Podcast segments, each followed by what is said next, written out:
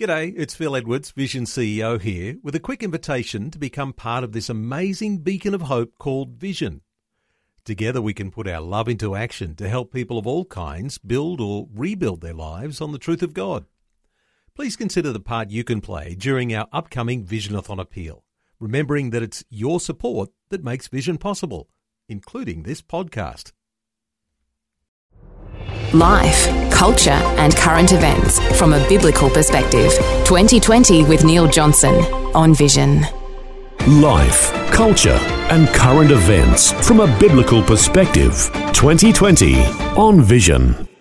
Well, there is something that's a little bit different to talk about, and it might be a challenge for some, but with recent announcements of the numbers of refugees arriving on our shores in Australia now on the increase once again because there was a little on hold period during COVID, but there are many more arriving today. Interestingly, with the integration of refugees into our society, all sorts of things happen, like teaching refugees how to drive. And if you are on the streets of Toowoomba in Queensland, keep your eye out. There might be a few extra learner drivers on the road because there's a program about to start with 120 refugee learner drivers doing driver training. Let's get some insights into what's happening and uh, welcome back to 2020 Ashley Hodges, who works with You Belong. Ashley, welcome back. Hello, good to be here. Ashley, does it mean that on the streets of Toowoomba there's extra danger right now? well, hopefully not danger, but definitely keep your eyes open for a very exciting and new initiative um, with refugees in Toowoomba. So, 120 refugee drivers who are about to go undergo driver training. Now, Uh, I've been to various places, including the Middle East, and there really are no road rules in some of those places. How's the typical refugee driver and their attentiveness to our road rules here, do you think? Yeah, our Learner Driver Mentor program is really focused on helping um, women, refugees especially, um, get a license because in their hometowns they, they didn't need to drive and there just wasn't a lot of um, women driving. But now that they've you know been resettled into uh, Toowoomba and Queensland, um, there is just quite a gap there where they they need to know how to drive to be able to pick up their children from school, be able to get employment or do training, do English classes. Like we, we can all appreciate how important it is um, in Aussie culture to have a license. And for some, this is like an ultimate freedom because, as you say, and women behind the wheel, in some nations, like some Muslim nations, uh, women just not allowed to drive. And so mm. coming to Australia and you're a refugee and somebody says, Would you like to learn to drive? I imagine there's an awful lot of hands going up. Yeah, it's a, a very empowering project, especially for, for women. Yes. Uh, Ashley, give us some insights here into just how serious the refugee crisis has been. There's a number of nations that have been in the headlines just of recent times and there's going to be increased numbers of refugees arriving on our shores. Uh, just how do you describe things that have been happening around the world this year and in these past few years? Mm. Well, as we've all seen um, with the with the Ukraine situation right now after the Russian invasion, there's been 10, 10 million people that have already had to flee their homes um, in Kyiv and travel to places like in Poland and, and around Europe. And with Afghanistan a few months ago in August, when the Taliban takeover happened, millions fled the country then and travelled, scattered all over the place. And in total, um, it's estimated that there's there's more than 80 million people in the world today who have been displaced from their homes, and that means they've lost their homes, their livelihoods, and just have to start totally from scratch again, building a, a new and safer life.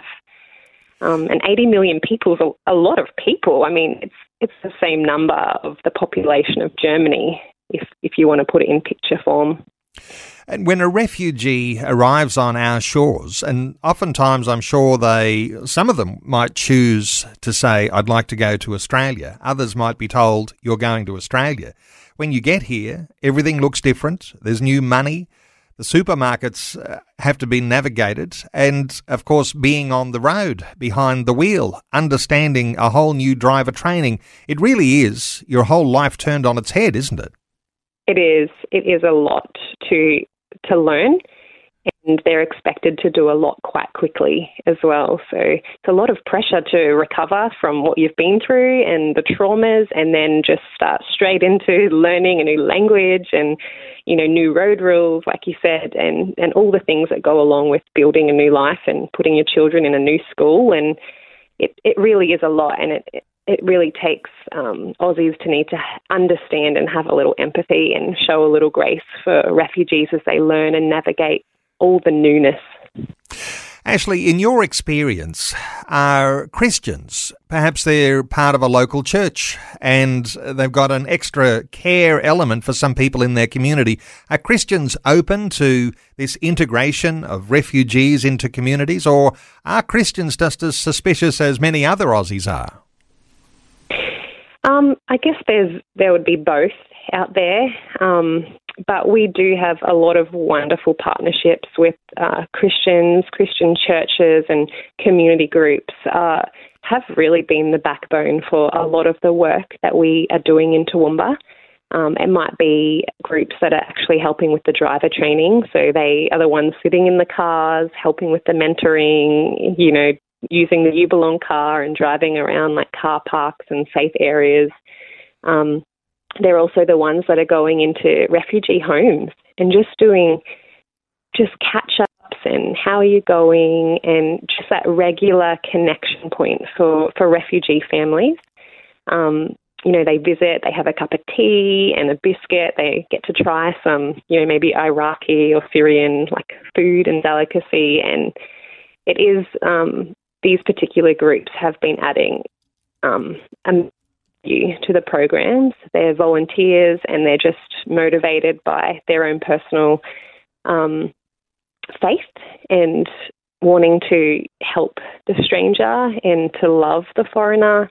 And they're they're the work in action. They're the they're the guys you know behind everything that we're doing who are who are out there.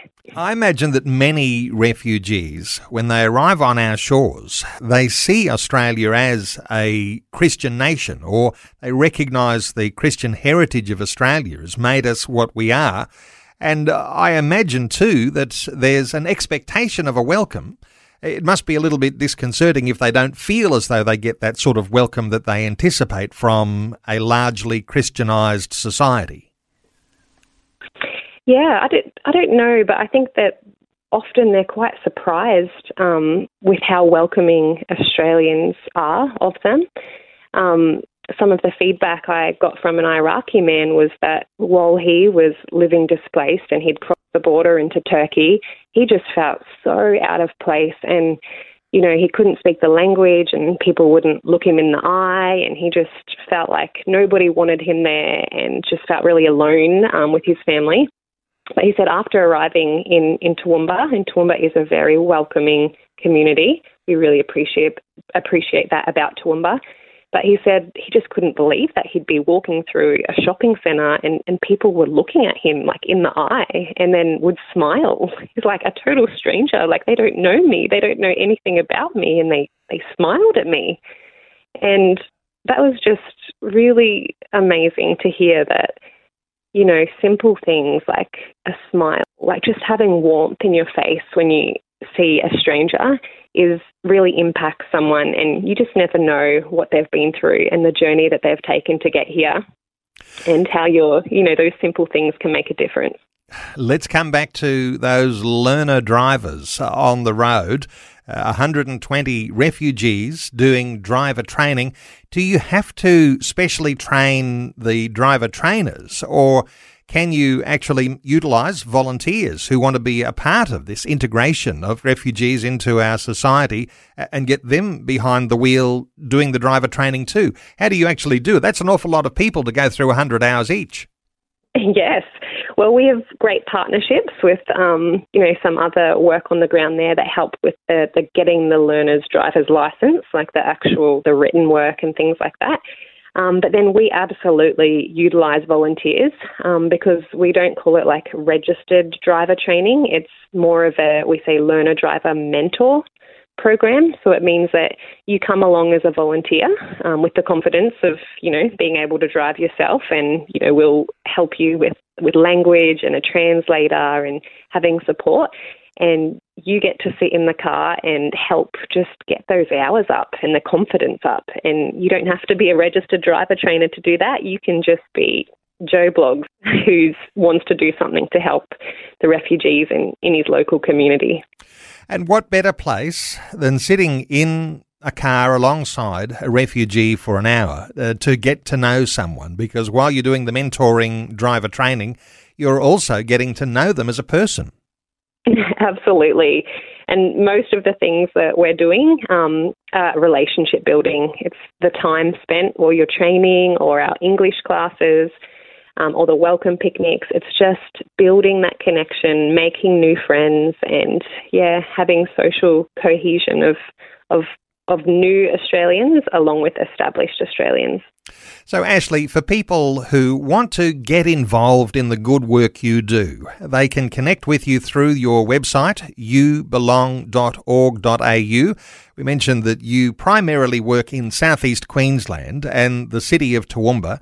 Uh, there's also refugees, I think you've mentioned to me in an earlier occasion, on the Sunshine Coast, the Gold Coast, and in Brisbane, so across southeast Queensland. So, for those listeners in that area, uh, you'd like them to connect with you. Absolutely. There is so much that you can do, and we want to grow. We don't want to just be in southeast Queensland. We want to be wherever, you know, refugees are being resettled. Um, we're happy to be there. So if you have any connections at all, um, we're looking to grow and, you know, copy and paste some of the programs that we're doing that are working really well, that are empowering and welcoming refugees, and to be all over Australia. Well, I'm sure there are listeners uh, who think that they could uh, be brave enough to sit alongside a refugee and do some mentoring driver training. Uh, youbelong.org.au. And uh, I know that you've got a big month coming up in June uh, where you're asking uh, listeners to our conversation today and Aussies to get on board and to be a part of a campaign where you actually move in whatever way you want to the sort of distance that a typical refugee might need to walk to walk their way to safety across uh, oftentimes dangerous terrain and across borders uh, to find their way to safety from being in war torn, traumatic locations uh, where life is very difficult. Uh, wonderful getting your insights once again. All the best with the driver training. Ashley Hodges, who works with You Belong. Ashley, thanks for sharing your thoughts with us today on 2020. Thank you. Thanks for taking time to listen to this audio on demand from Vision Christian Media. To find out more about us, go to vision.org.au. Thanks for taking time to listen to this audio on demand from Vision Christian Media. To find out more about us, go to vision.org.au.